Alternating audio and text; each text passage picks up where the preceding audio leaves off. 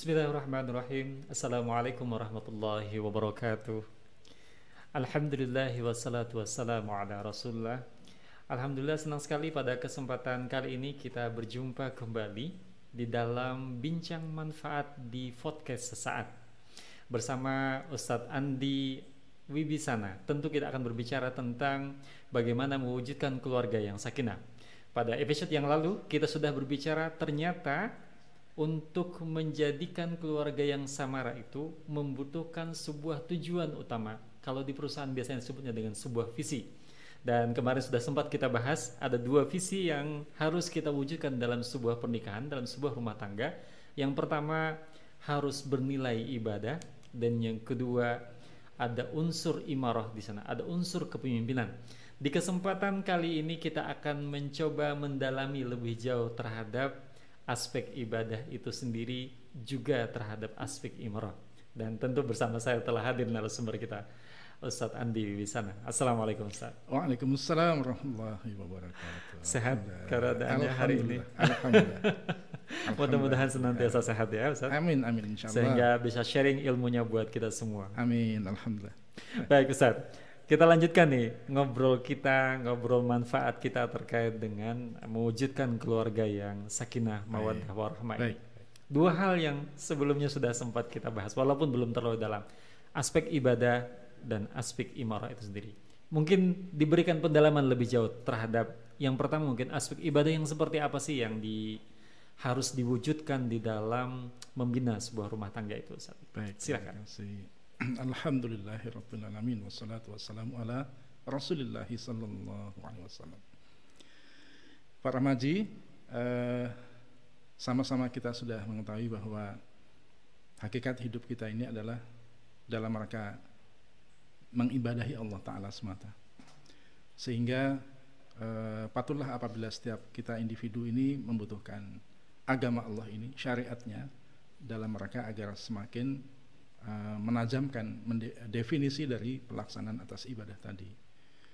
Nah, dalam pelaksanaannya memang kebanyakan kita kalau disebut kata ibadah itu yang dibayangkan adalah yang hanya ritualnya saja. Betul.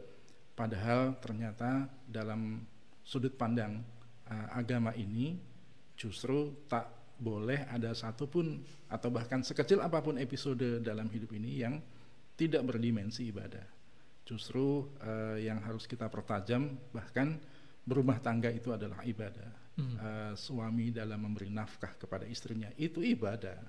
Begitu pula istri ketika uh, memuliakan suaminya dengan menyuguhkan makanan hangat saat pulang dari beraktivitas itu pun sudah masuk kategori ibadah gitu ya.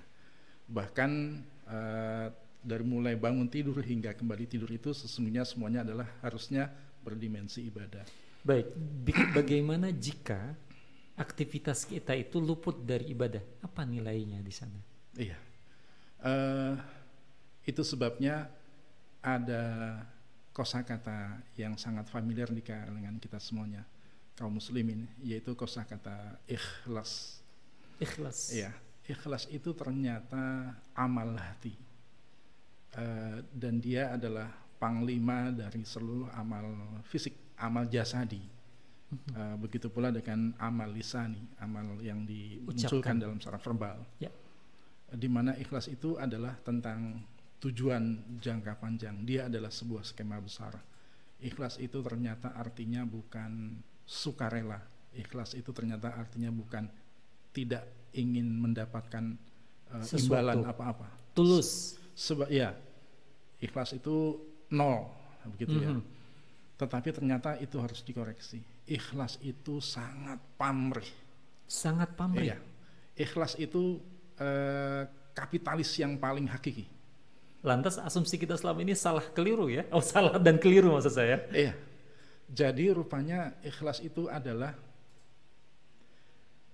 kita itu ada mau.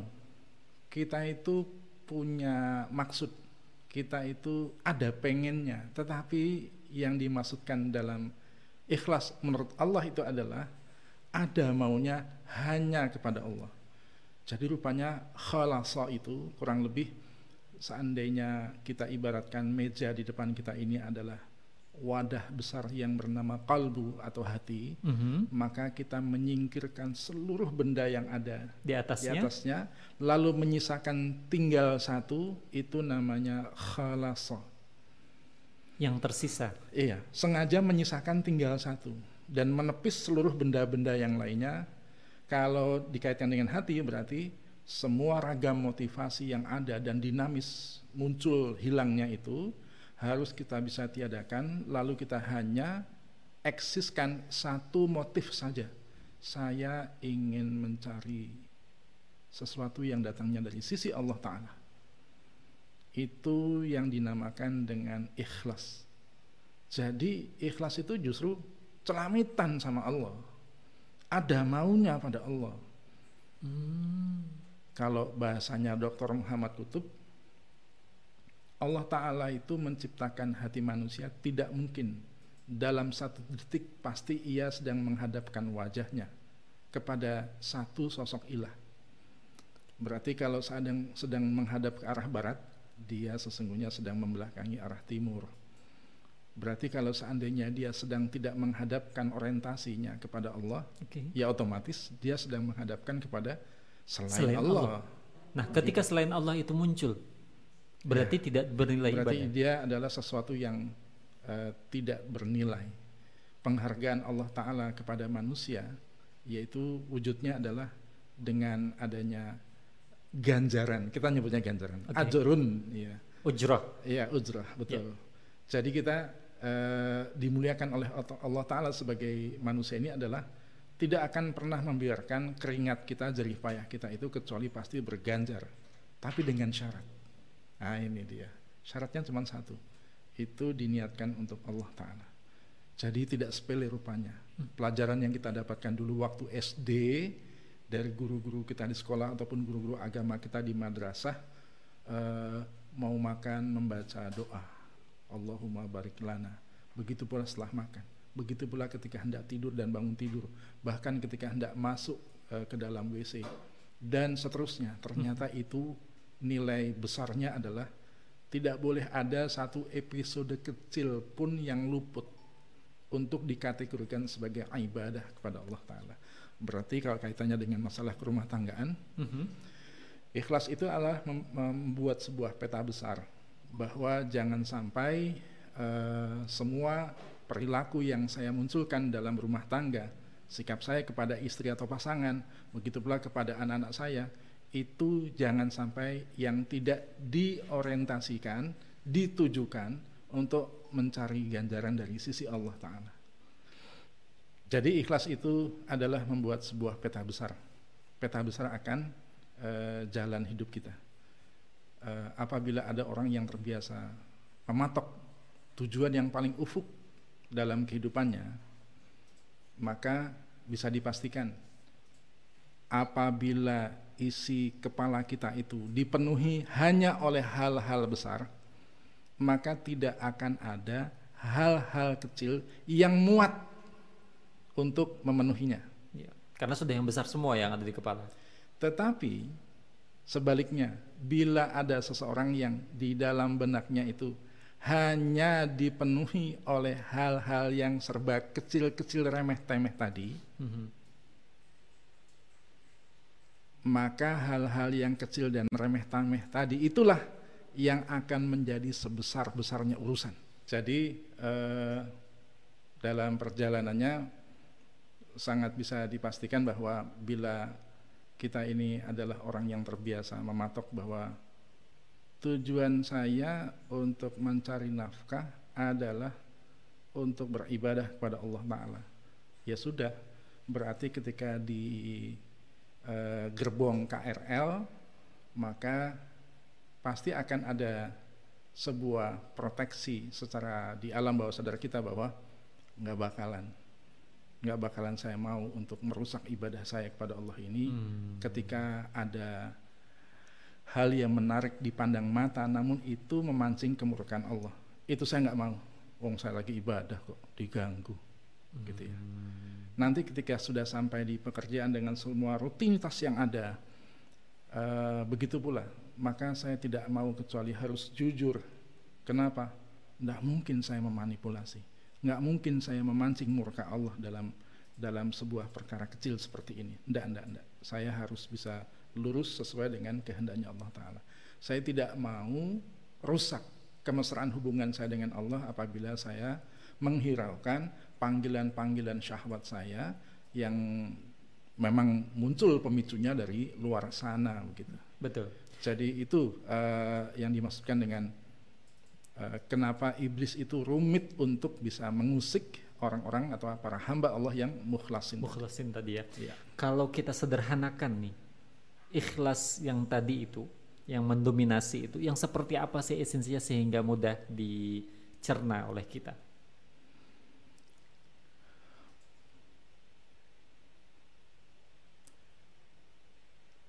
Kalau saya naik KRL ingin ke stasiun kota, mm-hmm. ketemu teman lama yang sudah lama sekali nggak ketemu dan memang sangat rindu untuk bisa bertemu, ngobrol, uh, reuni dan sebagainya. Tetapi teman tadi mengajak turun di Manggarai dan berbelok ke, yuk ikut saya ke Tanah Abang. Tapi karena orientasi saya sudah jelas bahwa enggak enggak, enggak. saya ada ada keperluan penting ke stasiun kota. Beos Kota. Hmm nggak akan saya turun. Hmm. Kenapa? Saya sudah punya tujuan. Ya. Ikhlas itu punya tujuan, bertujuan, kukuh dengan tujuan itu. Dalam hal ini adalah saya menuju kepada Allah. Jadi kalau seandainya ada yang berusaha membelokkannya, tidak mau saya. Sekalipun teman dekat dan sudah lama dirindukan ya. Sekalipun syahwat ini ya. uh, sangat merindukannya, sangat ingin mengerjakannya jadi yang dinamakan ikhlas itu ternyata ternyata seni menelangsakan syahwat. Seni menelangsakan syahwat. Iya. Itu ikhlas. Iya. Bukannya keblangsak tuh kayak gitu. uh, di gerbong KRL. Iya. Saya ketemu dengan kawan yang sudah lama nggak ketemu. Kok ya ketemunya di gerbong KRL? Mm-hmm. Dulu zamannya tukang pedagang bisa masuk ke dalam betul, gerbong. Betul. Jadi ketika ketemu, masya Allah sudah rindu betul kita nggak pernah lama ketemu kan ya. Stasiun Depok turun banyak betul. sehingga kita bisa dapat duduk dan ngobrol kita di situ. Nggak lama ada ibu-ibu tukang minta-minta lewat. Yang saya ingat hafal banget gitu gaya dia minta-mintanya tuh saayakna sakawasana itu zaman dulu banget itu ya Terus kemudian eh, teman saya itu sambil asik ngobrolnya tuh masih memandang saya, tapi hirau dengan uh, ada yang di depannya yang itu mhm. langsung merogoh kantongnya, langsung ngasih sambil ngobrol. Lalu merapikan kantongnya, mulai dia. Eh, rupanya kawan saya tuh bilang, ya salah kasih. Yang saya kasih yang 20 ribu. Ingat Pak, zaman itu ya, Betul. tahun 2000 berapa? Betul salah ngasih yang 20 ribu, yang ini yang 2 ribu. Lalu dia bilang begini, weh, weh, weh, weh, weh, bu, bu, bu, bu, maaf, salah ngasih. Dia tukar yang 2 ribu dengan yang 20 ribu yang salah kasih tadi. Mm -hmm. Habis itu saya ngomong sama dia, eh lu mah jangan ngaku-ngaku kenal gua dah kalau gitu jadi orang gitu. Saya bilang gitu ke dia. Nah ini yang kita garis bawahi adalah ucapannya mendingan 2000 itu ikhlas daripada 20.000 tapi tidak. ikhlas. Kita bisa ambil ibrah dari episode kecil ini Pak hmm, Rahmansi. Hmm, hmm. Jadi rupanya satu, teman saya ini masih memiliki perspektif. Ikhlas itu definisinya serela-relanya saya. Betul ikhlas itu masih ada hubungan erat dengan like or dislike pada diri saya. Padahal yang dinamakan ikhlas sebagaimana definisi bakunya mencari ridha Allah semata. Mm -hmm. Jadi sebetulnya dinamakan ikhlas itu adalah kita harus terampil menelangsakan mau saya, sereknya saya, pinginnya saya, ridho-ridhonya saya itu harus bisa kita kesampingkan. Pokoknya yang penting ridhonya Allah. Jadi bodoh amat saya suka atau tidak suka Tahu Allah ridho dan tidak ridho dari mana? Syariatnya. Jelas lebih ridho dong Allah dengan 20 ribu ngasih dengan apa? Walaupun dengan bakhil gitu ya. Betul.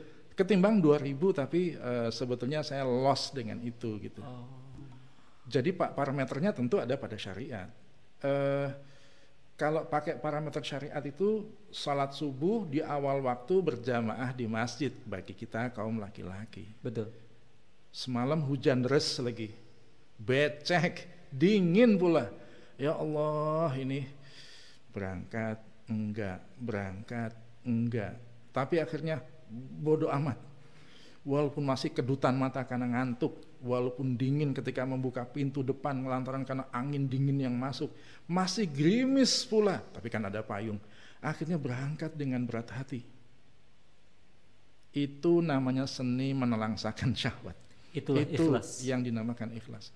Pokoknya Allah ridho, walaupun saya nggak serak, walaupun sempit hati saya mengerjakannya, udah pokoknya lakonin aja. Itu ikhlas. Artinya akan ada penerimaan terhadap diri walaupun tadi dengan penuh kutipan-kutipannya. Jadi memang tidak bisa dipungkiri, akhirnya berbicara tentang bisa karena biasa. Ketika karena sudah terbiasa kita menelangsakan pengennya saya, sereknya saya, eh, eh, yang memudahkan saya dan sebagainya, ya sudah, maka eh, akan terlaksana sebuah amal yang dikelompokkan dalam kriteria ikhlas tadi. Baik. Nah, kalau dihubungkan dengan masalah rumah tanggaan, Ya. berarti mulai kebayang. Kebayang banget. Dan mudah-mudahan ini bisa dicerna ya oleh para Oke, saudara-saudara oke, oke. yang menonton eh, Iya. apa namanya podcast kita ini. Insya Allah. Itu aspek pertama dari ibadah, ikhlas. Adakah yang lain? Dikaitkan dengan seni penelangsaan syahwat tadi, maka ikhlas itu diterjemahkan dalam derivat berikutnya, turunan berikutnya adalah berarti saya memilih pasangan itu bukan karena saya suka atau tidak suka. Berarti ketika saya memilih untuk menikah bukan menzinahinya. Itu saya sedang memenangkan keridhaan Allah ketimbang keridhaan diri saya. Berarti ketika saya bisa mempermainkan seorang wanita, tetapi saya milih untuk memuliakannya dengan melamarnya, meminangnya, kemudian menikahinya, kemudian menafkahinya, itu namanya mencari ridho Allah semata. Karena apa? Diselaraskan dengan parameter syariatnya.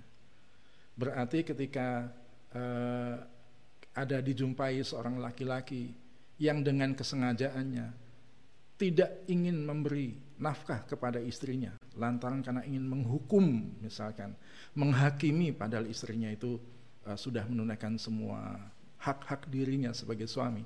Tapi karena kezalimannya mungkin karena emosi dan sebagainya uh, emosi yang tidak berdasar tadi memunculkan sebuah sebuah kehendak yang keji yaitu ingin mem- memblokade nafkah misalkan. Maka bagi orang yang terbiasa berlaku ikhlas tadi pasti dia akan menjumpai itu sebagai sesuatu yang patut ia mintakan ampunan kepada Allah taala. Gitu. Lantaran karena loh kok saya memenangkan pengen-pengennya saya kehendak saya syahwat saya ya? Padahal maunya Allah begini gitu ya.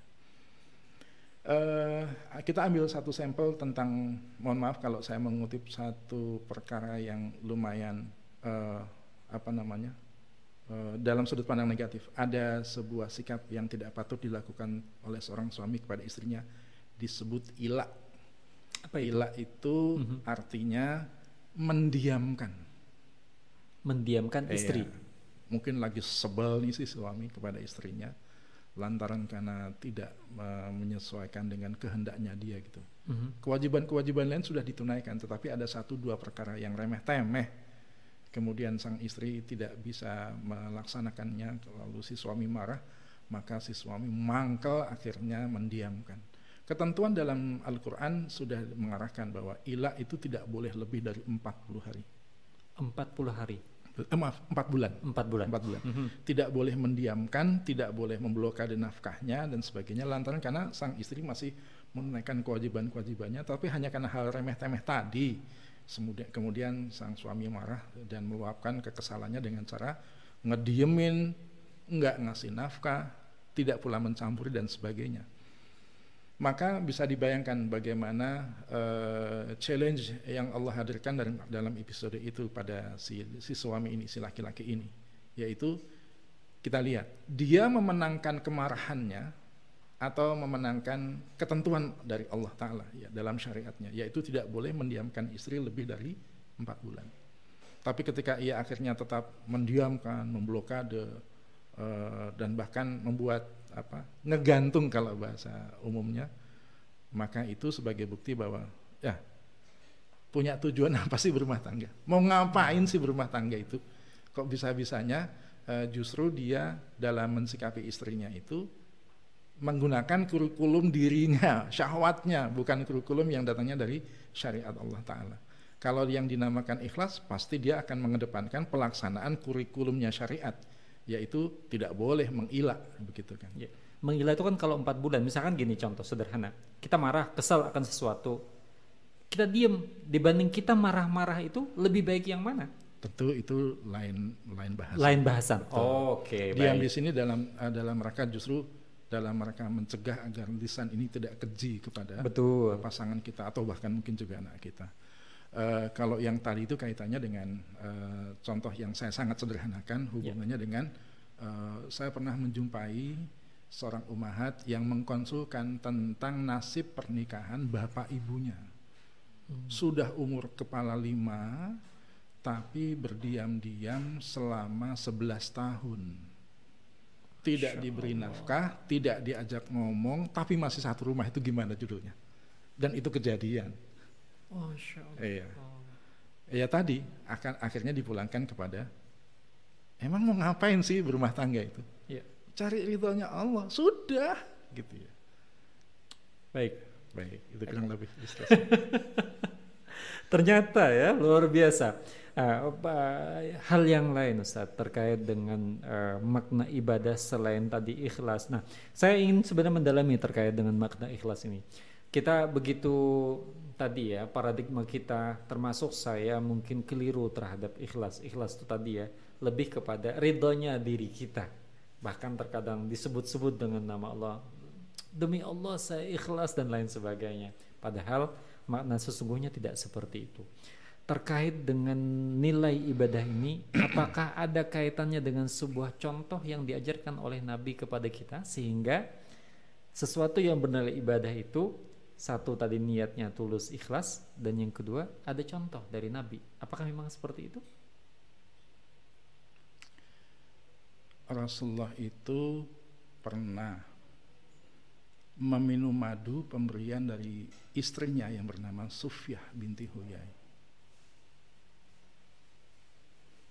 Melihat hal itu, dua istri Nabi lainnya, Aisyah dan Hafsah radhiyallahu anhu cemburu, marah, mm-hmm. nggak mm -hmm. suka. Kemudian Nabi melakukan sesuatu yang kalau untuk ukuran kita mungkin bukan apa-apa gitu ya. Tapi tidak bagi Allah. Nabi ngomongnya begini. Kalau gitu mulai sekarang saya tidak meng, tidak menghalalkan meminum madu untuk saya. Hmm. Nggak lama turun reaksi dari langit. Allah Ta'ala tidak ridho dengan itu dan menurunkan beberapa ayat di pengawal suatu surat. Eh, kok lupa lupa saya suratnya nih. Padahal akan saya hadirkan di kajian majlis tafsir saya nih. Intinya eh, Allah Ta'ala tidak ridho eh, bahwa Nabi mengharamkan sesuatu berdasarkan karena uh, idenya, emosinya, uh, kehendaknya. Karena ternyata perbuatan Nabi tersebut demi mencari keridoan dua istrinya yang terakhir tadi itu. Jadi dari sini kita menjadi mafhum bahwa, oh, gak bisa ya menentukan halal haram sesuatu itu berdasarkan uh, demi mencari keridoan dari pasangan. Justru yang dinamakan ikhlas itu pakai apa yang Allah ridhoi, apa yang Allah halalkan atau haramkan, itu yang kita jadikan patokan, bukan ide pribadi yang menjadi patokan. Uh, lain lagi Rasulullah itu ketika ketika disodorkan hidangan oleh para istrinya, beliau terbiasa untuk uh, memakan yang ia minati dan tidak menyentuh serta tidak mengomentari yang dia tidak sukai. Hmm. Uh, dan sengaja diam. Namun para istri sangat hafal dengan tradisi Nabi ini agar tidak mm, memperbincangkan apa yang Nabi diamkan itu sehingga menjadi sesuatu yang bakal nantinya memberatkan buat mereka maka perbuatan seperti ini baik Nabi maupun para istrinya itu tadi itu semuanya membuktikan betapa mereka adalah orang-orang yang memiliki latar belakang e, dalam memandang hidup dan mem menjalaninya itu dengan kacamata pokoknya yang paling utama dan dikedepankan adalah mencari ridho Allah bukan mencari ridho diri atau mencari ridho pasangan mencari ridho manusia pada umumnya. Jadi aplikasi ikhlas di sini memang sebenarnya banyak kita jumpai perniknya berceceran dari hikmah kehidupan dari Nabi maupun para orang-orang saleh terdahulu memang kenyataan. Baik, kita mungkin beralih terhadap aspek uh, imarahnya itu sendiri ya. Baik. ya, kita perdalam. Nah, uh, kemarin sudah sempat disinggung tentang uh, ar-rijalu qawwamuna 'alan nisa itu. Nah, penerapannya di dalam kehidupan kita berumah tangga itu sederhananya yang seperti apa sih? Ya. Apakah karena memang laki-laki jadi harus pemimpin atau yang seperti apa yang dimaksudkan kepemimpinan itu? Baik. Surat An-Nisa 34 itu menerangkan sebuah ketentuan baku yang sangat definitif dari Allah Ta'ala Ar-rijalu qawwamuna 'ala nisa. Uh, seorang rijal adalah qawam, Eh, bagi para anisanya. Arjal itu sebetulnya artinya bukan laki-laki, dinisbatkan kepada laki-laki. Rojala kata dasarnya, mm -hmm. artinya adalah dua tungkai kaki yang kokoh berpijak di atas bumi. Nuansanya tangguh, tough gitu ya. Mm -hmm jadi kalau ada laki-laki, manusia berjenis kelamin laki-laki, tetapi lemah gemulai misalkan. Iya. Kemudian atau uh, seorang suami, istrinya kalau nanya apa-apa, minta persetujuan kepada suaminya, lalu sang suami menjawab, ya udahlah, terserah Umi aja dah Bagaimana baiknya Umi aja dah. Itu bukan rijal. Jadi yang rijal harus seperti apa jawabnya? Iya. Rijal itu eh, laki-laki uh, yang memang punya leadership yang baik. Dia tangguh itu lantaran karena dia yang mengayomi istri bukan kebalikannya nanti. Hmm. Uh, kita bisa ambil pelajaran dari ungkapan Rasulullah yang pendek ini hmm, qawamuhum khadimuhum pemimpin kalian adalah yang melayani kalian jadi bisa dibayangkan sebetulnya kalau kita hitung satu demi satu apa kewajiban suami satu dua dan seterusnya apa kewajiban istri satu dua dan seterusnya lebih banyak kewajiban suami kepada istrinya ketimbang kewajiban istri kepada suaminya. Ketika kemudian seorang suami petantang petenteng dalam urusan-urusan internal rumah tangga kepada istrinya, patutnya mereka bisa mencermati lebih dahulu dalam tinjauan agama Allah ini, apa sih kewajiban suami, apa sih kewajiban istri? Pasti para suami banyak yang kaget kalau ternyata baik di Al-Baqarah maupun di dalam surat An-Nisa rupanya kewajiban suami itu lebih banyak daripada kewajiban istri. Misalkan memasakkan makanan, mencuci pakaian, pakaian. Hmm. menstrika pakaian, itu bukan kewajiban istri. Itu termasuk dalam urusan uh, kewajiban suami. Kewajiban suami. Kewajiban suami. Berarti kalau seandainya uh, urusan rumah tanggaan, logistik rumah tanggaan sampai kepada domestik, urusan domestik rumah tanggaan, itu adalah kewajiban suami, pasti para suami protes ini. Betul. Loh saya ini berangkat gelap pulang gelap. Betul. Mana sempat? Ya sudah, belikan mesin cuci bersama operatornya. Oh, Oke. Kalau kita mau sebutkan daftar apa kewajiban istri, satu taat pada suami, melahirkan dan mendidik anak-anaknya, menjaga harta suami, terutama ketika sedang tidak ada atau bepergian, berlaku baik kepada keluarga suami, nggak ada itu mencuci, memasak dan sebagainya. Baik. Iya. Jadi Kita kalau seandainya seandainya eh, eh, kemudian eh, suami pulang sampai rumah kok rumah berantakan nih, marah-marah. gimana sih kok nggak masak? Iya. Kan saya kasih uang belanja. Iya. Gimana kok masih berantakan rumah? Emangnya nggak disapu, nggak dipel dan sebagainya? Wah nggak bisa begitu. Justru ketika sedang di atas KRL, yang suaminya Hmm. pekerja yang tiap hari naik KRL, itu sebelum turun dari stasiun eh, Bojonggede tempat dia turun, Mhm. dia harusnya nelpon kepada istrinya. Ma, hari ini masak apa? Nggak masak. Oh ya udah, nanti aku belikan lauk. Iya. Ketika kemudian torrents bocor nih, jadi makanya nggak sempat ngapa-ngapain dan sebagainya, termasuk Uber dan sebagainya. Oh ya sudahlah, besok kita apa bawa seluruh cucian ke ini Laundry. Binatu Laundry. Ya. Dan seterusnya dan seterusnya. Jadi eh, covering seorang suami terhadap urusan domestik itu ternyata sangat besar. Masya Allah. Iya. Eh, lalu ngapain tugasnya istri? Wahai para suami, wah berarti termasuk saya. Saya khususnya.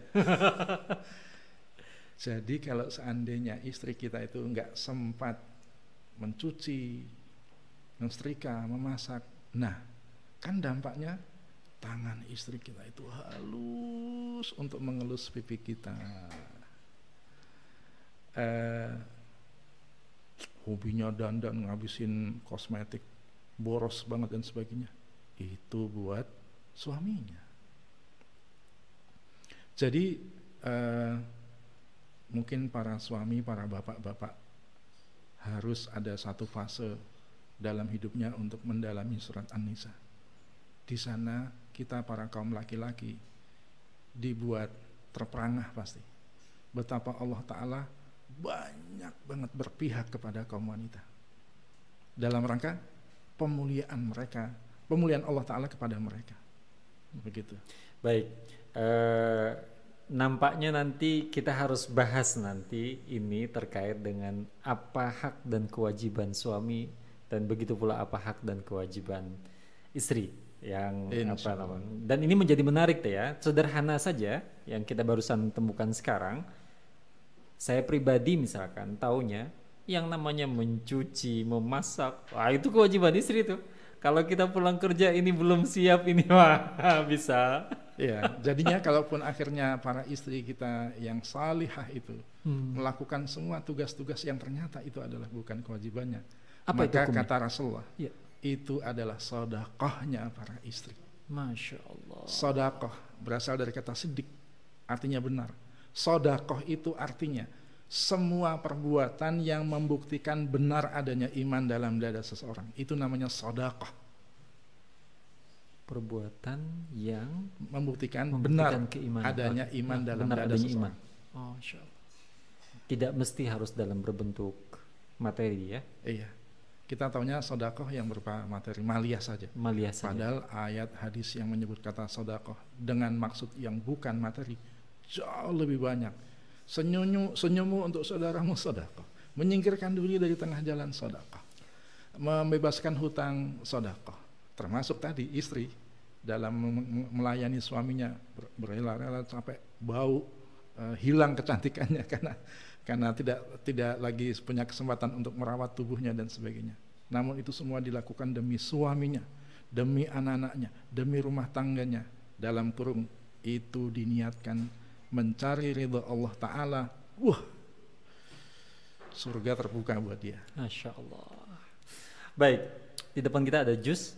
Ah, Lebih nikmat jika kita sambil nikmati Ustaz. Alhamdulillah. Sambil kita menjawab pertanyaan yang sudah masuk melalui uh, media sosial sesaat. Jadi, bah, saudaraku sekalian yang ingin menyampaikan pertanyaan terkait dengan apa pun problematika di rumah tangga atau terkait dengan pernikahan, silahkan berkirim saja ke media sosial sesaat. Ada di Instagram, ada di Facebook, dan ada di Telegram. Silahkan. Atau nanti di YouTube juga bisa memberikan komennya. Insya Allah nanti kita akan bahas saat uh, bincang manfaat kita di episode berikutnya. Ini sudah ada satu pertanyaan yang masuk melalui uh, Instagram dari Bu Nena di Bogor. Pertanyaannya sederhana Ustaz. Bagaimana jika suami itu memberikan password terhadap handphonenya sehingga sang istri tidak leluasa untuk mengontrol suami? Nah, bagaimana nih sikap kedua orang ini? Suami memberikan password dan istri ingin tahu apa itu Ya, isi baik, baik. handphone suami. Silakan. Alhamdulillah. Eh, Terima kasih Bu Nena. Rupanya telah dibakukan oleh Allah di dalam surah Al-Hujurat ayat yang ke-12. Eh, di sana berisi eh, larangan. Larangan yang to the point langsung kepada pertanyaan. Ada larangan yang kedua dari tiga uh, pembahasan larangan yang disebutkan oleh Allah di ayat 12 surat Al-Hujurat itu wala tajassasu. Jangan suka jadi intel. Jangan suka ngorek-ngorek rahasia orang Sekalipun suami. sekalipun suami. Iya. Kali ini saya menangin para suami. Kali ini saya menangin para suami. Laki-laki itu harus punya rahasia. Rahasia yang seperti apa yang harus Bahkan? Imam Hasan Al Bisri itu sampai menyatakan begini, Pak. Cukup bukti kebodohan seseorang yang serba melisankan apa pun yang melintas di benaknya. Jadi yang terlintas diucapkan, yang terlintas diucapkan, begitu. Bisa juga baru masuk ke WA, Hmm. sharean dari siapa tahu. Betul. Baru dibaca judulnya, Langsung share. bagus nih, Ah. bagus nih, share, share, Iya. nggak taunya isinya hoax misalkan gitu kan. Oh, itu ternyata bukti kebodohan orang itu. Cukup bukti kebodohan seseorang yang serba melisankan, yang serba diucapkan Ya. eh, apa pun yang melintas di benaknya. Yang tidak tertulis dari kalimat Imam Hasan Al Bisri ini apa? Kita itu harus punya rahasia. Ya. Jadi baik-baik saja kalau seandainya nggak suami, nggak istri, HP-nya di password. Yang jadi masalah bukan masalahnya di password. Yang jadi masalah dari pertanyaan tadi itu adalah si suami ini orang salih atau tidak. Itu aja masalahnya. hmm. Jadi kalau seandainya HP-nya di password, suaminya orang salih. Nggak mungkin ada yang neko-neko. Ya. Nggak mungkin ada yang macem-macem. Mhm. Nggak mungkin ada penyimpangan di sana. Iya. Apalagi kalau orang-orang dengan jabatan, kedudukan, profesi eh, tertentu, itu ada kalanya rahasia korporasi tempat eh, beliau Bekerja. bekerja Betul. itu menuntut adanya kerahasiaan. Jadi tidak boleh diketahui oleh siapa pun termasuk oleh keluarganya. Dan itu baik-baik saja. Begitu. Jadi HP di password atau tidak, kata kuncinya bukan eh, itu salah atau benar sih. Tapi yang menjadi titik krusial yang harus dipertimbangkan si suami ini orang yang salih atau tidak sih. Itu saja. Tapi kan ukuran soleh itu kan juga tadi relatif terbatas lagi. Keberadaan dia di keluarga itu yang menentukan si istri lah. Biasanya terkadang nih suami saya nih ah, takarannya seperti ini nih gitu ya. Iya. Nah kira-kira tadi sikap ingin sikap ingin eh, mencari tahu informasi apa yang ada di handphone suami, apa aktivitas suami itu berarti tidak dibenarkan ya secara syariat. Tidak. Tidak. Begitu pula suami terhadap istri. Sama. Eh, kalaupun seandainya suami dalam posisi dia sebagai kawam, Ya.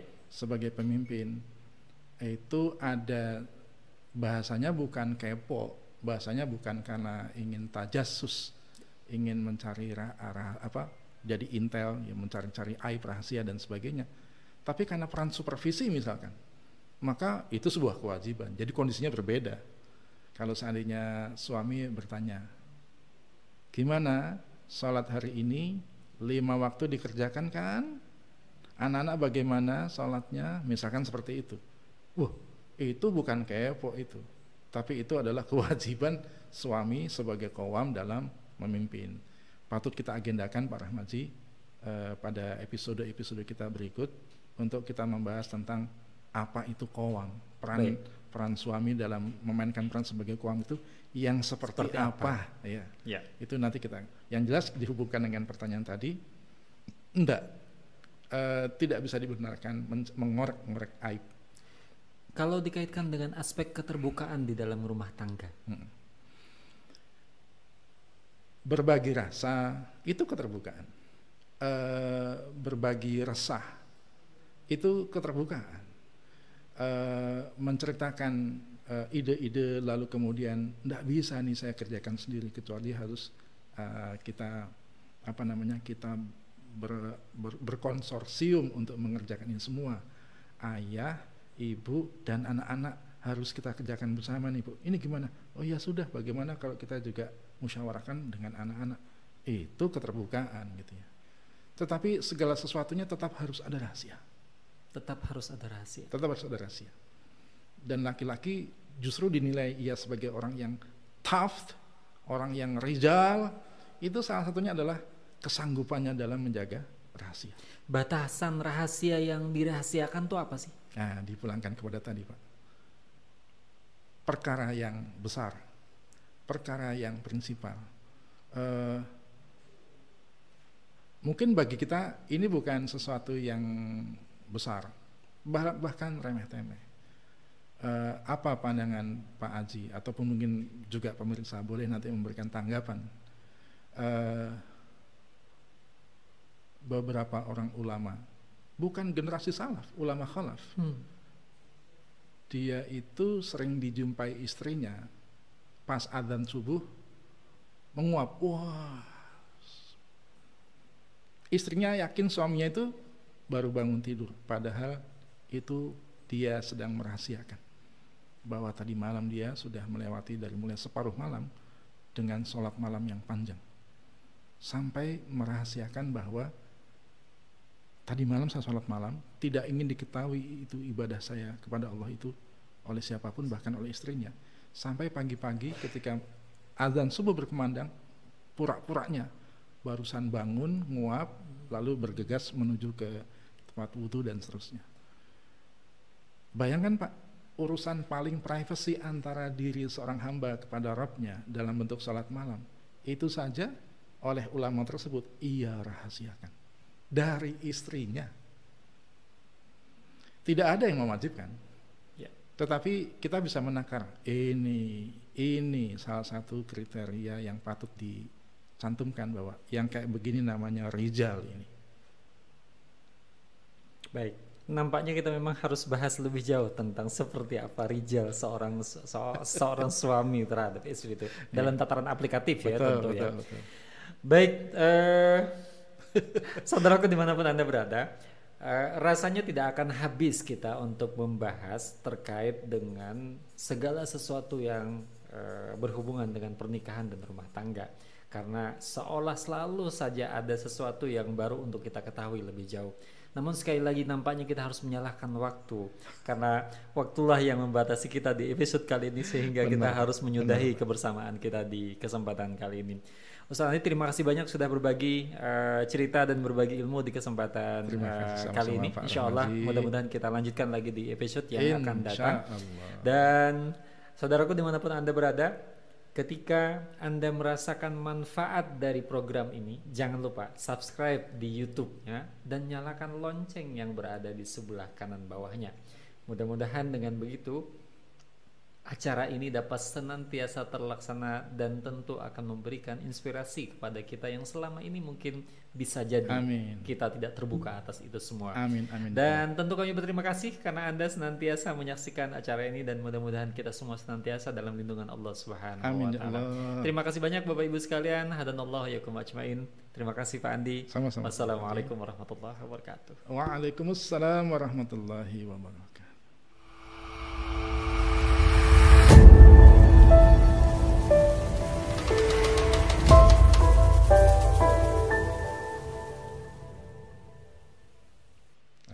Terima kasih mas. Asya.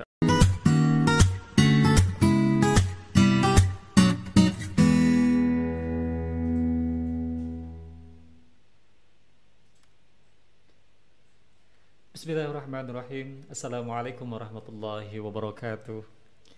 Alhamdulillah wassalatu wassalamu ala rasulullah.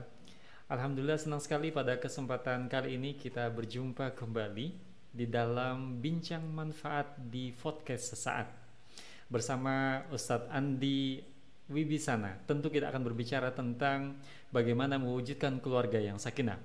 Pada episode yang lalu kita sudah berbicara ternyata untuk menjadikan keluarga yang samara itu membutuhkan sebuah tujuan utama. Kalau di perusahaan biasanya disebutnya dengan sebuah visi. Dan kemarin sudah sempat kita bahas ada dua visi yang harus kita wujudkan dalam sebuah pernikahan, dalam sebuah rumah tangga.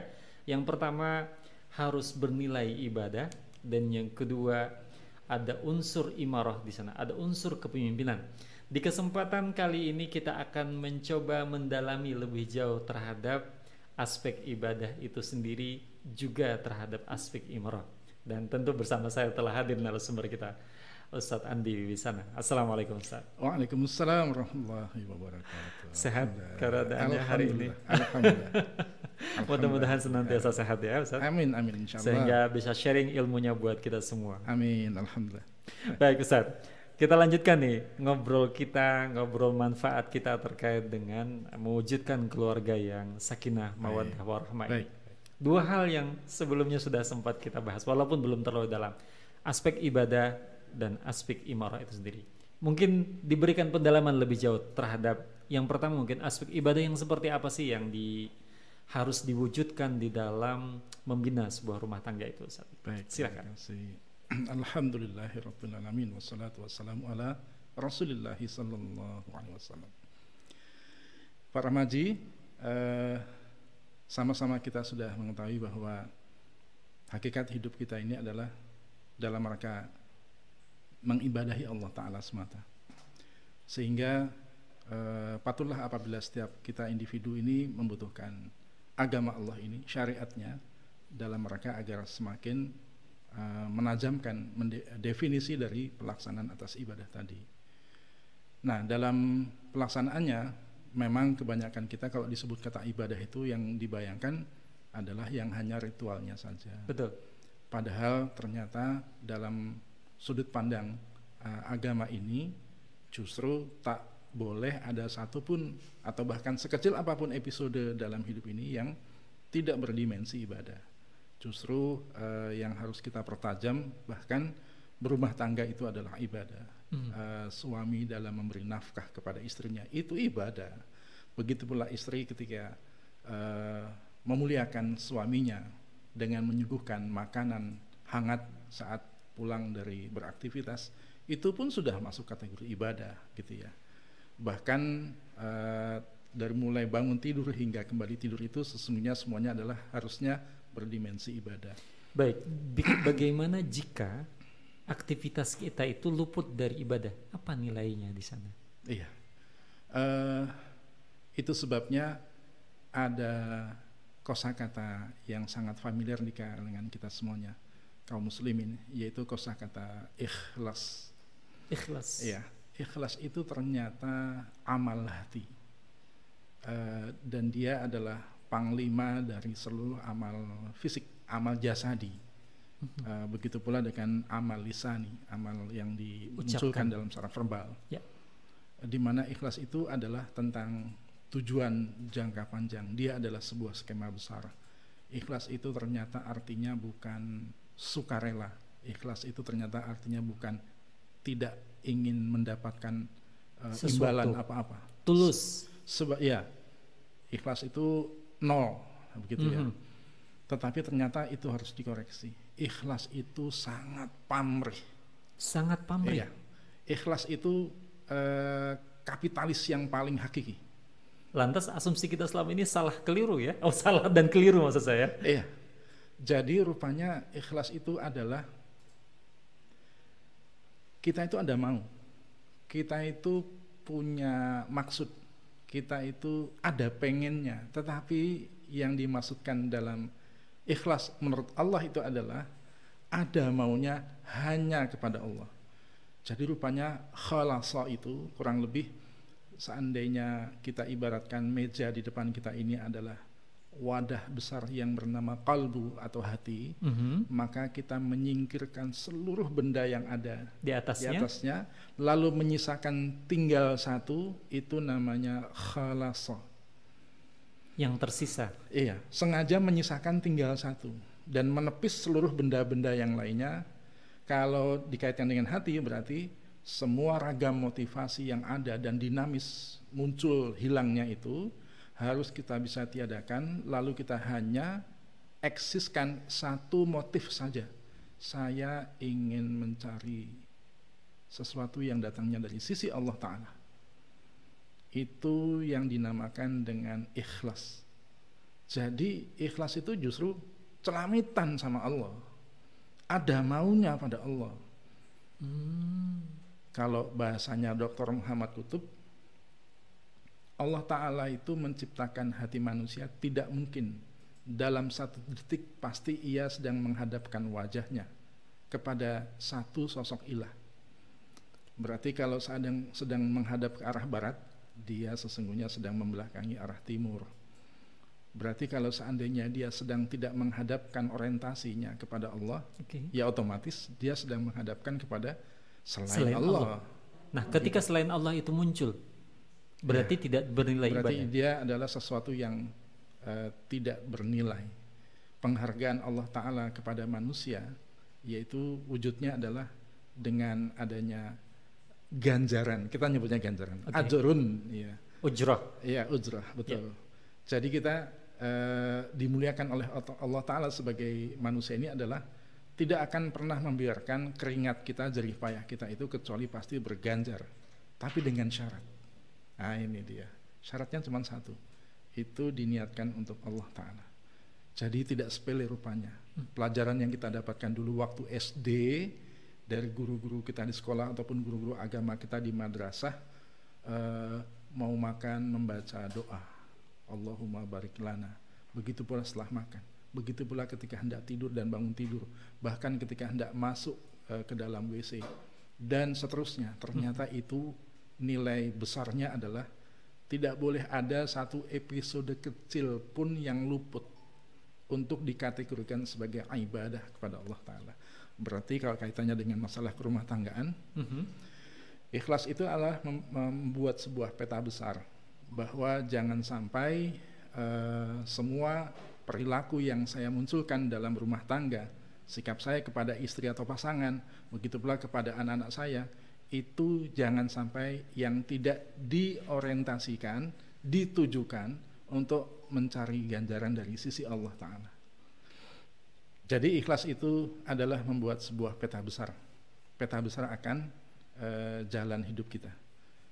Eh, apabila ada orang yang terbiasa mematok tujuan yang paling ufuk dalam kehidupannya, maka bisa dipastikan apabila isi kepala kita itu dipenuhi hanya oleh hal-hal besar, maka tidak akan ada hal-hal kecil yang muat untuk memenuhinya. Ya. Karena sudah yang besar semua yang ada di kepala. Tetapi sebaliknya, bila ada seseorang yang di dalam benaknya itu hanya dipenuhi oleh hal-hal yang serba kecil-kecil remeh-temeh tadi, Mhm. Maka hal-hal yang kecil dan remeh-temeh tadi itulah yang akan menjadi sebesar-besarnya urusan. Jadi eh, dalam perjalanannya sangat bisa dipastikan bahwa bila kita ini adalah orang yang terbiasa mematok bahwa tujuan saya untuk mencari nafkah adalah untuk beribadah kepada Allah Ta'ala. Ya sudah, berarti ketika di eh, gerbong KRL maka pasti akan ada sebuah proteksi secara di alam bawah sadar kita bahwa nggak bakalan nggak bakalan saya mau untuk merusak ibadah saya kepada Allah ini Hmm. ketika ada hal yang menarik dipandang mata namun itu memancing kemurkaan Allah. Itu saya nggak mau. Wong saya lagi ibadah kok diganggu. Gitu ya nanti ketika sudah sampai di pekerjaan dengan semua rutinitas yang ada eh, begitu pula maka saya tidak mau kecuali harus jujur kenapa Nggak mungkin saya memanipulasi. Nggak mungkin saya memancing murka Allah dalam dalam sebuah perkara kecil seperti ini. Nggak, nggak, nggak. Saya harus bisa lurus sesuai dengan kehendaknya Allah Ta'ala. Saya tidak mau rusak kemesraan hubungan saya dengan Allah apabila saya menghiraukan panggilan-panggilan syahwat saya yang memang muncul pemicunya dari luar sana begitu. Betul. Jadi itu uh, yang dimaksudkan dengan uh, kenapa iblis itu rumit untuk bisa mengusik orang-orang atau para hamba Allah yang mukhlasin. Mukhlasin tadi ya. ya. Kalau kita sederhanakan nih, ikhlas yang tadi itu, yang mendominasi itu, yang seperti apa sih esensinya sehingga mudah dicerna oleh kita?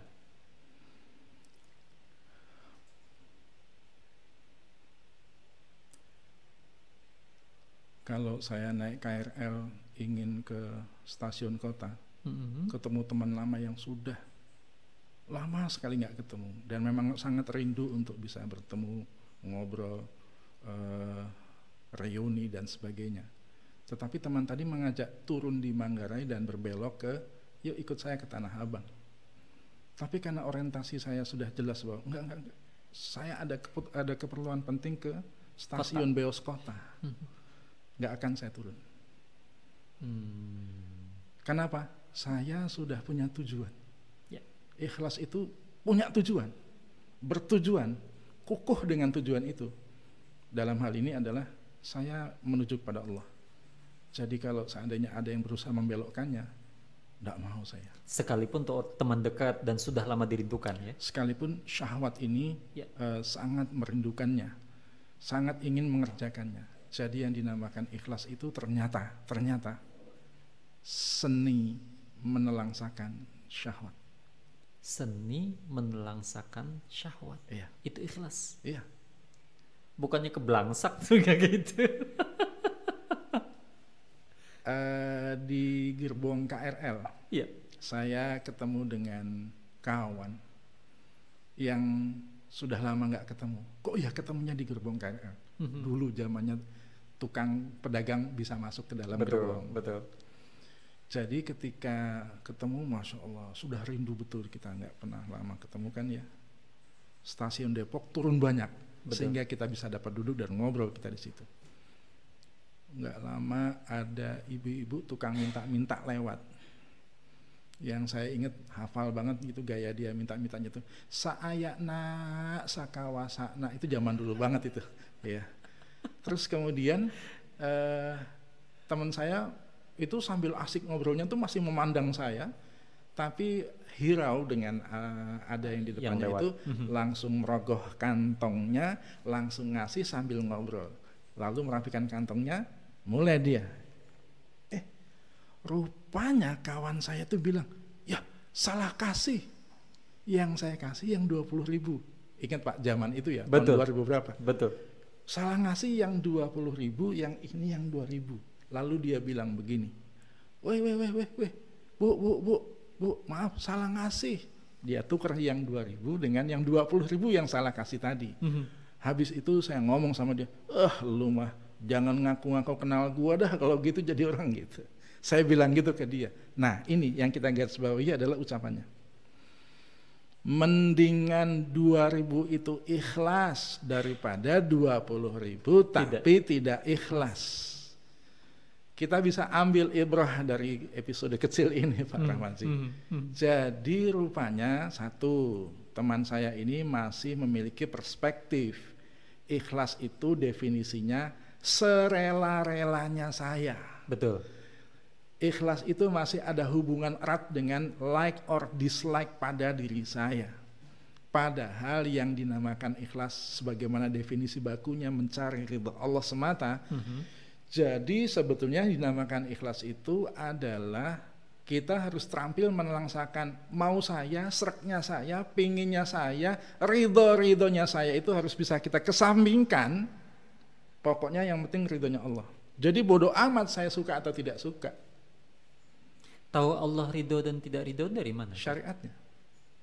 Jelas lebih ridho dong Allah dengan 20 ribu ngasih dengan apa? Walaupun dengan bakhil gitu ya. Betul. Ketimbang 2 ribu tapi uh, sebetulnya saya loss dengan itu gitu. Oh. Jadi pak parameternya tentu ada pada syariat.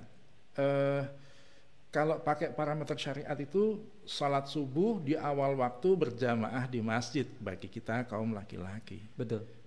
Semalam hujan deras lagi, becek, dingin pula. Ya Allah ini berangkat enggak, berangkat enggak. Tapi akhirnya bodoh amat.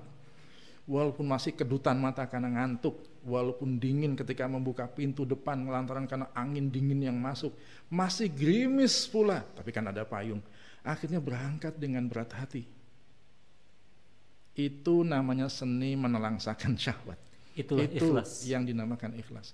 Pokoknya Allah ridho, walaupun saya nggak serak, walaupun sempit hati saya mengerjakannya, udah pokoknya lakonin aja. Itu ikhlas. Artinya akan ada penerimaan terhadap diri walaupun tadi dengan penuh kutipan-kutipannya. Iya. Jadi memang tidak bisa dipungkiri akhirnya berbicara tentang bisa karena biasa. Ketika bisa, sudah terbiasa kita menelangsakan pengennya saya, sereknya saya, eh, eh, yang memudahkan saya dan sebagainya, ya sudah, maka eh, akan terlaksana sebuah amal yang dikelompokkan dalam kriteria ikhlas tadi. Baik. Nah, kalau dihubungkan dengan masalah rumah tanggaan, ya. berarti mulai kebayang. Kebayang banget. Dan mudah-mudahan ini bisa dicerna ya oleh okay, para saudara-saudara okay, okay. yang menonton uh, yeah. apa namanya podcast kita ini. Insya Allah. Itu aspek pertama dari ibadah, ikhlas. Adakah yang lain? dikaitkan dengan seni penelangsaan syahwat tadi, maka ikhlas itu diterjemahkan dalam derivat berikutnya, turunan berikutnya adalah berarti saya memilih pasangan itu bukan karena saya suka atau tidak suka. Berarti ketika saya memilih untuk menikah bukan menzinahinya. Itu saya sedang memenangkan keridhaan Allah ketimbang keridhaan diri saya. Berarti ketika saya bisa mempermainkan seorang wanita, tetapi saya milih untuk memuliakannya dengan melamarnya, meminangnya, kemudian menikahinya, kemudian menafkahinya, itu namanya mencari ridho Allah semata. Karena apa? Diselaraskan dengan parameter syariatnya. Berarti ketika uh, ada dijumpai seorang laki-laki yang dengan kesengajaannya tidak ingin memberi nafkah kepada istrinya lantaran karena ingin menghukum misalkan menghakimi padahal istrinya itu uh, sudah menunaikan semua hak-hak dirinya sebagai suami. Tapi karena kezalimannya mungkin karena emosi dan sebagainya uh, emosi yang tidak berdasar tadi memunculkan sebuah sebuah kehendak yang keji yaitu ingin memblokade nafkah misalkan. Maka bagi orang yang terbiasa berlaku ikhlas tadi pasti dia akan menjumpai itu sebagai sesuatu yang patut ia mintakan ampunan kepada Allah Ta'ala. Gitu. lantaran karena kok saya memenangkan pengen-pengennya saya kehendak saya syahwat saya ya? Padahal maunya Allah begini gitu ya. Uh, kita ambil satu sampel tentang mohon maaf kalau saya mengutip satu perkara yang lumayan uh, apa namanya Eh, dalam sudut pandang negatif. Ada sebuah sikap yang tidak patut dilakukan oleh seorang suami kepada istrinya disebut ila apa ila itu mm-hmm. artinya mendiamkan mendiamkan eh, istri.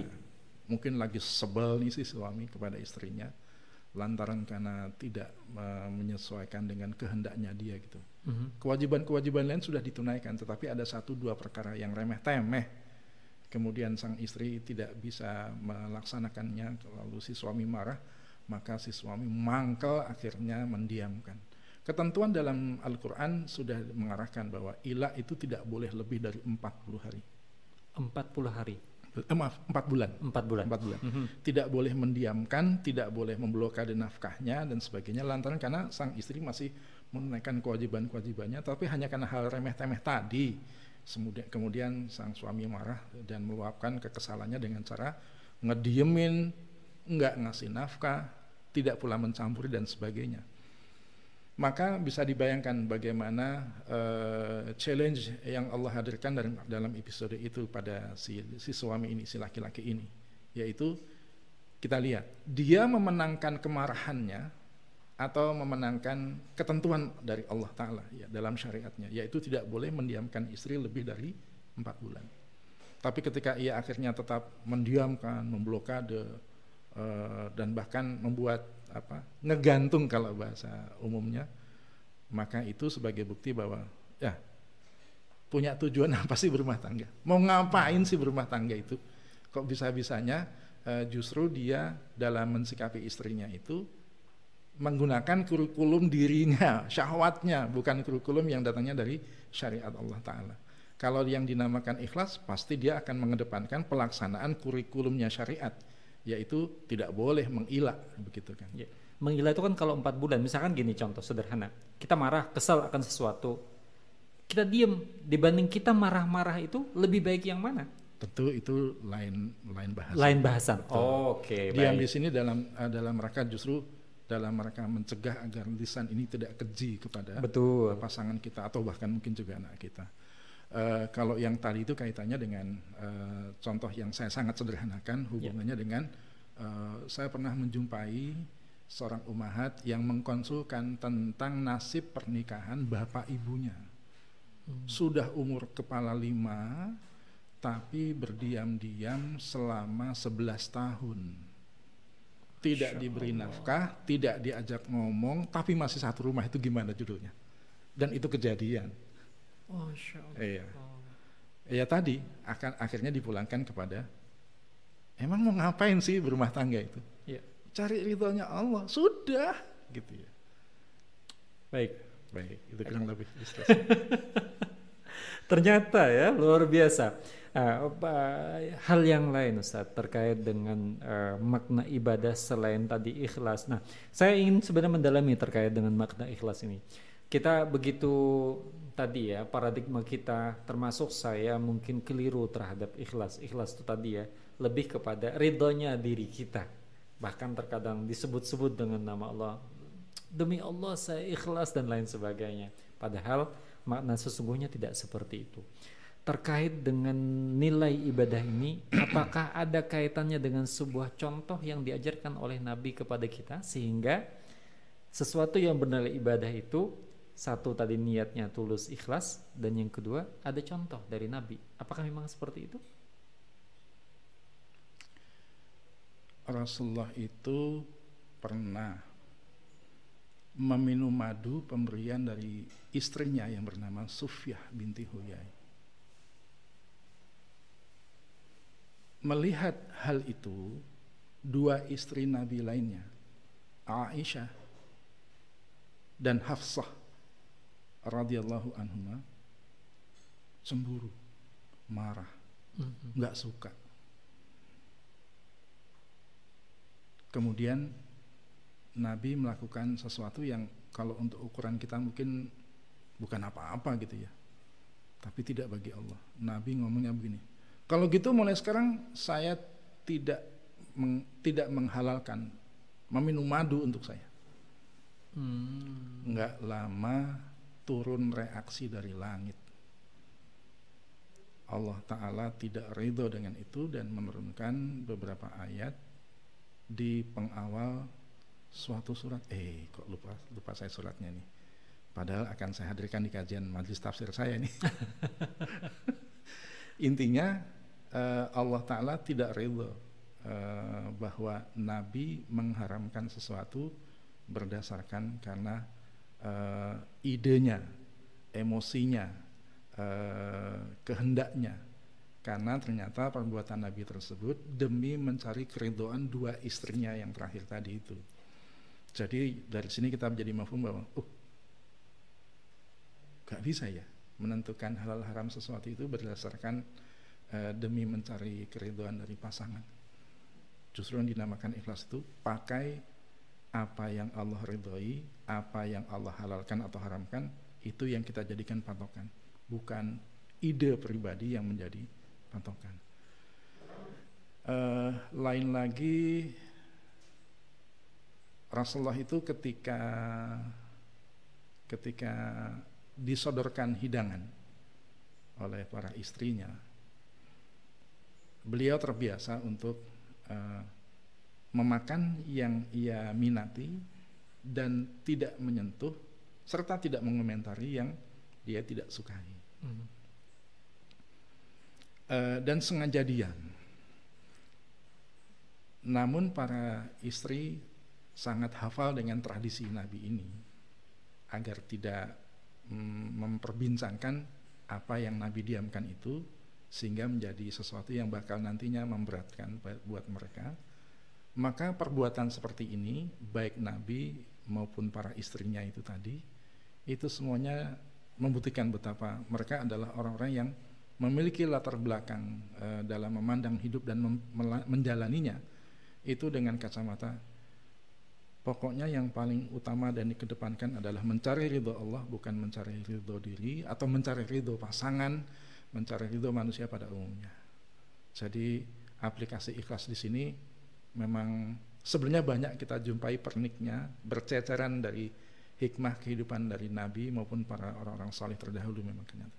Baik, kita mungkin beralih terhadap aspek uh, imarahnya itu sendiri ya. Baik. ya kita perdalam. Nah, Uh, kemarin sudah sempat disinggung tentang uh, ar-rijalu qawwamuna 'alan nisa itu. Nah, penerapannya di dalam kehidupan kita berumah tangga itu sederhananya yang seperti apa sih? Ya. Apakah karena memang laki-laki jadi harus pemimpin atau yang seperti apa yang dimaksudkan kepemimpinan itu? Baik. Surat An-Nisa 34 itu menerangkan sebuah ketentuan baku yang sangat definitif dari Allah taala ar-rijalu qawwamuna 'alan nisa. Uh, seorang rijal adalah qawam uh, bagi para anisanya. Ar-rijal itu sebetulnya artinya bukan laki-laki. Dinisbatkan kepada laki-laki. Rojala kata dasarnya, mm -hmm. artinya adalah dua tungkai kaki yang kokoh berpijak di atas bumi. Nuansanya tangguh tough gitu ya. Mm -hmm. Jadi kalau ada laki-laki, manusia berjenis kelamin laki-laki, tetapi lemah gemulai misalkan, yeah. kemudian atau uh, seorang suami, istrinya kalau nanya apa-apa, minta persetujuan kepada suaminya, lalu sang suami menjawab, ya udahlah, terserah Umi aja dah Bagaimana baiknya Umi aja dah. Itu bukan rijal. Jadi yang rijal harus seperti apa jawabnya? Iya. Rijal itu eh, laki-laki uh, yang memang punya leadership yang baik. Dia tangguh itu lantaran karena dia yang mengayomi istri bukan kebalikannya nanti. Hmm. Uh, kita bisa ambil pelajaran dari ungkapan Rasulullah yang pendek ini hmm, qawamuhum khadimuhum pemimpin kalian adalah yang melayani kalian jadi bisa dibayangkan sebetulnya kalau kita hitung satu demi satu apa kewajiban suami satu dua dan seterusnya apa kewajiban istri satu dua dan seterusnya lebih banyak kewajiban suami kepada istrinya ketimbang kewajiban istri kepada suaminya. Ketika kemudian seorang suami petantang petenteng dalam urusan-urusan internal rumah tangga kepada istrinya, patutnya mereka bisa mencermati lebih dahulu dalam tinjauan agama Allah ini, apa sih kewajiban suami, apa sih kewajiban istri? Pasti para suami banyak yang kaget. Kalau ternyata baik di Al-Baqarah maupun di dalam surat An-Nisa rupanya kewajiban suami itu lebih banyak daripada kewajiban istri. Misalkan memasakkan makanan mencuci pakaian, pakaian. Hmm. menstrika pakaian itu bukan kewajiban istri itu termasuk dalam urusan uh, kewajiban suami kewajiban suami kewajiban suami Berarti kalau seandainya uh, urusan rumah tanggaan, logistik rumah tanggaan sampai kepada domestik, urusan domestik rumah tanggaan, itu adalah kewajiban suami, pasti para suami protes ini. Betul. Loh saya ini berangkat gelap pulang gelap. Betul. Mana sempat?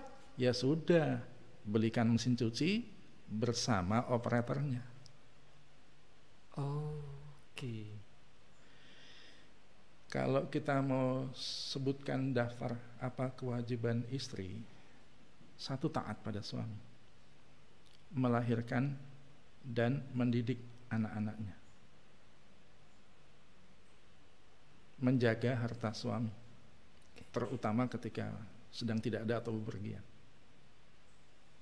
berlaku baik kepada keluarga suami, nggak ada itu mencuci, memasak dan sebagainya. Baik. Iya. Jadi Kita kalau seandainya seandainya eh, eh, kemudian eh, suami pulang sampai rumah kok rumah berantakan nih, marah-marah. gimana sih kok nggak masak? Iya. Kan saya kasih uang belanja. Iya.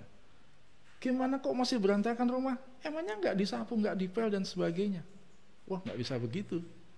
Justru ketika sedang di atas KRL, yang suaminya Hmm. pekerja yang tiap hari naik KRL, itu sebelum turun dari stasiun eh, Bojonggede tempat dia turun, Mhm. dia harusnya nelpon kepada istrinya. Ma, hari ini masak apa? Nggak masak. Oh ya udah, nanti aku belikan lauk. Iya. Ketika kemudian torrents bocor nih, jadi makanya nggak sempat ngapa-ngapain dan sebagainya, termasuk Uber dan sebagainya. Oh ya sudahlah, besok kita apa bawa seluruh cucian ke ini Laundry. Binatu Laundry. Ya. Dan seterusnya dan seterusnya. Jadi eh, covering seorang suami terhadap urusan domestik itu ternyata sangat besar. Masya Allah. Iya. Eh, lalu ngapain tugasnya istri? Wahai para suami, wah berarti termasuk saya. Saya khususnya. Jadi kalau seandainya istri kita itu nggak sempat mencuci, mensetrika, memasak, nah kan dampaknya tangan istri kita itu halus untuk mengelus pipi kita. Eh, hobinya dandan ngabisin kosmetik boros banget dan sebagainya itu buat suaminya. Jadi eh, mungkin para suami para bapak-bapak harus ada satu fase dalam hidupnya untuk mendalami surat An-Nisa. Di sana kita para kaum laki-laki dibuat terperangah pasti. Betapa Allah Ta'ala banyak banget berpihak kepada kaum wanita. Dalam rangka pemuliaan mereka, pemuliaan Allah Taala kepada mereka. Begitu. Baik. Eh, nampaknya nanti kita harus bahas nanti ini terkait dengan apa hak dan kewajiban suami dan begitu pula apa hak dan kewajiban istri yang Insya apa namanya. Dan ini menjadi menarik ya. Sederhana saja yang kita barusan temukan sekarang. Saya pribadi misalkan taunya yang namanya mencuci, memasak, wah itu kewajiban istri tuh.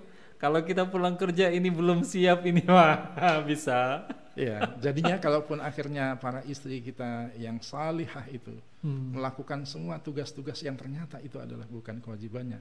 Apa itu Maka hukumnya? kata Rasulullah, Ya. itu adalah sodakohnya para istri. Masya Allah. Sodakoh berasal dari kata sidik, artinya benar. Sodakoh itu artinya semua perbuatan yang membuktikan benar adanya iman dalam dada seseorang. Itu namanya sodakoh. Perbuatan yang Membuktikan, membuktikan benar keimanan. adanya Oh, iman ya, dalam benar dada adanya seseorang. iman. Oh, Allah. Tidak mesti harus dalam berbentuk materi ya, Iya. Kita taunya sodakoh yang berupa materi maliyah saja. maliyah saja. Padahal ayat hadis yang menyebut kata sodakoh dengan maksud yang bukan materi jauh lebih banyak. Senyummu, senyummu untuk saudaramu sodakoh. Menyingkirkan diri dari tengah jalan sodakoh. Membebaskan hutang sodakoh. Termasuk tadi istri dalam melayani suaminya ber- berrela-rela sampai bau eh, hilang kecantikannya karena karena tidak tidak lagi punya kesempatan untuk merawat tubuhnya dan sebagainya. Namun itu semua dilakukan demi suaminya, demi anak-anaknya, demi rumah tangganya. Dalam kurung itu diniatkan mencari ridho Allah Taala. Wah, surga terbuka buat dia. Masya Allah. Baik, Di depan kita ada jus. Ah, Lebih nikmat jika kita sambil nikmati Ustaz. Alhamdulillah. Sambil kita menjawab pertanyaan yang sudah masuk melalui uh, media sosial sesaat. Jadi, saudaraku sekalian yang ingin menyampaikan pertanyaan terkait dengan apa pun problematika di rumah tangga atau terkait dengan pernikahan, silahkan berkirim saja ke media sosial sesaat. Ada di Instagram, ada di Facebook, dan ada di Telegram. Silahkan. Atau nanti di YouTube juga bisa memberikan komennya. Insya Allah nanti kita akan bahas saat eh, bincang manfaat kita di episode berikutnya. Ini sudah ada satu pertanyaan yang masuk melalui eh, Instagram dari Bu Nena di Bogor. Pertanyaannya sederhana Ustaz. Bagaimana jika suami itu memberikan password terhadap handphonenya sehingga sang istri tidak leluasa untuk mengontrol suami? Nah, bagaimana nih sikap kedua orang ini? Suami memberikan password dan istri ingin tahu apa itu Ya, isi baik, baik. handphone suami. Ustaz. Silakan. Alhamdulillah. Eh, Terima kasih Bu Nena. Rupanya telah dibakukan oleh Allah di dalam surah Al-Hujurat ayat yang ke-12. Eh, di sana berisi eh, larangan. Larangan yang to the point langsung kepada pertanyaan. Ada larangan yang kedua dari tiga uh, pembahasan larangan yang disebutkan oleh Allah di ayat 12 surat Al-Hujurat itu wala tajassasu. Jangan suka jadi intel. Jangan suka ngorek-ngorek rahasia orang Sekalipun suami. sekalipun suami. Iya. Kali ini saya menangin para suami. Kali ini saya menangin para suami. Laki-laki itu harus punya rahasia. Rahasia yang seperti apa yang harus Bahkan? Imam Hasan Al Bisri itu sampai menyatakan begini pak, cukup bukti kebodohan seseorang yang serba melisankan apa pun yang melintas di benaknya. Jadi yang terlintas diucapkan, yang terlintas diucapkan, begitu. Bisa juga baru masuk ke WA, Hmm. sharean dari siapa tahu, Betul. baru dibaca judulnya, Langsung share. bagus nih, Ah. bagus nih, share, share, Iya. nggak taunya isinya hoax misalkan gitu kan. Oh, itu ternyata bukti kebodohan orang itu. Cukup bukti kebodohan seseorang yang serba melisankan, yang serba diucapkan Ya. eh, apa pun yang melintas di benaknya. Yang tidak tertulis dari kalimat Imam Hasan Al Bisri ini apa? Kita itu harus punya rahasia. Ya. Jadi baik-baik saja kalau seandainya nggak suami, nggak istri, HP-nya di password. Yang jadi masalah bukan masalahnya di password. Yang jadi masalah dari pertanyaan tadi itu adalah si suami ini orang salih atau tidak. Itu aja masalahnya. Hmm. Jadi kalau seandainya HP-nya di password, suaminya orang salih. Nggak mungkin ada yang neko-neko. Ya. Nggak mungkin ada yang macem-macem. Mhm. Nggak mungkin ada penyimpangan di sana. Iya. Apalagi kalau orang-orang dengan jabatan, kedudukan, profesi eh, tertentu, itu ada kalanya rahasia korporasi tempat eh, beliau Bekerja. bekerja Betul. itu menuntut adanya kerahasiaan. Jadi tidak boleh diketahui oleh siapa pun termasuk oleh keluarganya. Dan itu baik-baik saja. Begitu. Jadi HP di password atau tidak, kata kuncinya bukan eh, itu salah atau benar sih. Tapi yang menjadi titik krusial yang harus dipertimbangkan si suami ini orang yang salih atau tidak sih. Itu saja. Tapi kan ukuran soleh itu kan juga tadi relatif terbatas lagi. Keberadaan dia di keluarga itu yang menentukan si istri lah. Biasanya terkadang nih suami saya nih ah, takarannya seperti ini nih gitu ya. Iya. Nah kira-kira tadi sikap ingin sikap ingin eh, mencari tahu informasi apa yang ada di handphone suami, apa aktivitas suami itu berarti tidak dibenarkan ya secara syariat. Tidak. Tidak. Begitu Jadi- pula suami terhadap istri. Sama. Eh, kalaupun seandainya suami dalam posisi dia sebagai kawam, Ya. sebagai pemimpin, itu ada bahasanya bukan kepo, bahasanya bukan karena ingin tajasus, ingin mencari ra- arah apa, jadi intel, ya mencari-cari aib rahasia dan sebagainya, tapi karena peran supervisi misalkan. maka itu sebuah kewajiban. Jadi kondisinya berbeda. Kalau seandainya suami bertanya, gimana sholat hari ini lima waktu dikerjakan kan? Anak-anak bagaimana sholatnya? Misalkan seperti itu. Wah, itu bukan kepo itu. Tapi itu adalah kewajiban suami sebagai kawam dalam memimpin. Patut kita agendakan Pak Rahmaji eh, pada episode-episode kita berikut untuk kita membahas tentang apa itu kawam, peran. Peran suami dalam memainkan peran sebagai kawam itu yang seperti, seperti apa? apa? Ya. ya. Itu nanti kita. Yang jelas dihubungkan dengan pertanyaan tadi, enggak uh, tidak bisa dibenarkan mengorek-ngorek aib. Kalau dikaitkan dengan aspek keterbukaan di dalam rumah tangga, hmm. berbagi rasa itu keterbukaan, uh, berbagi resah itu keterbukaan, uh, menceritakan ide-ide lalu kemudian tidak bisa nih saya kerjakan sendiri kecuali harus uh, kita apa namanya kita ber, ber, berkonsorsium untuk mengerjakan ini semua.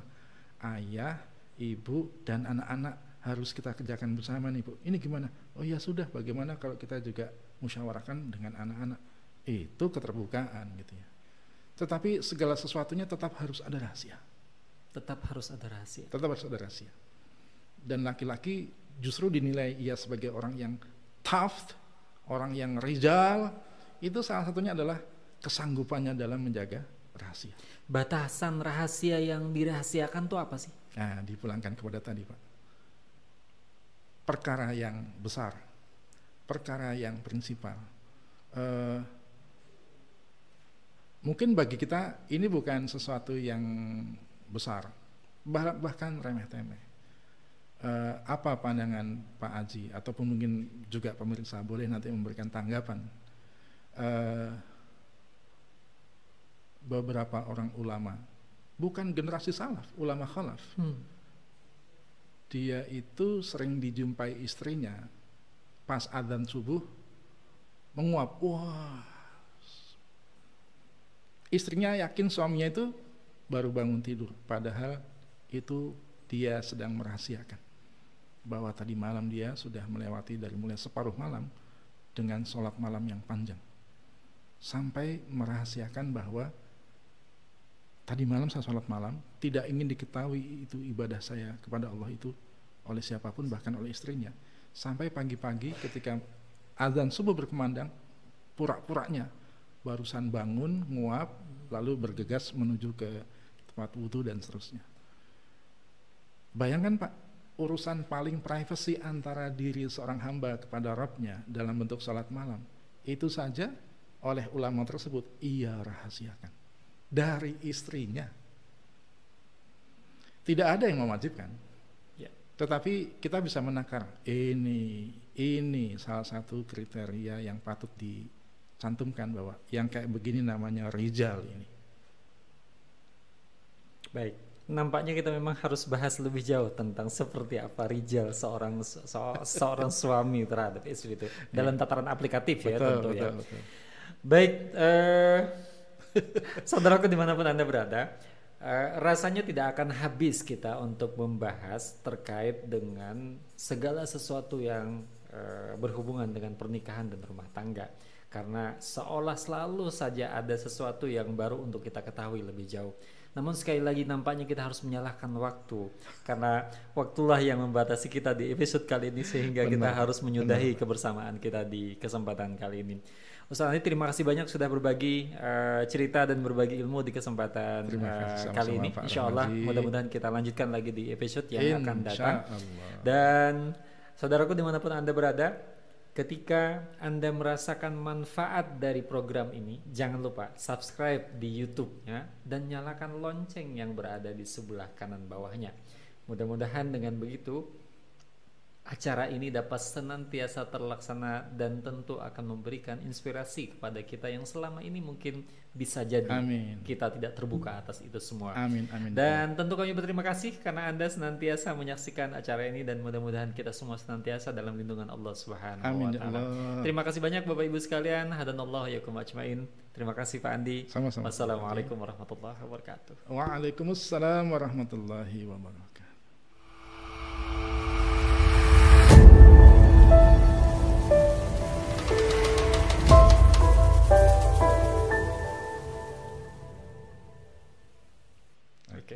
Terima kasih Mas. Masya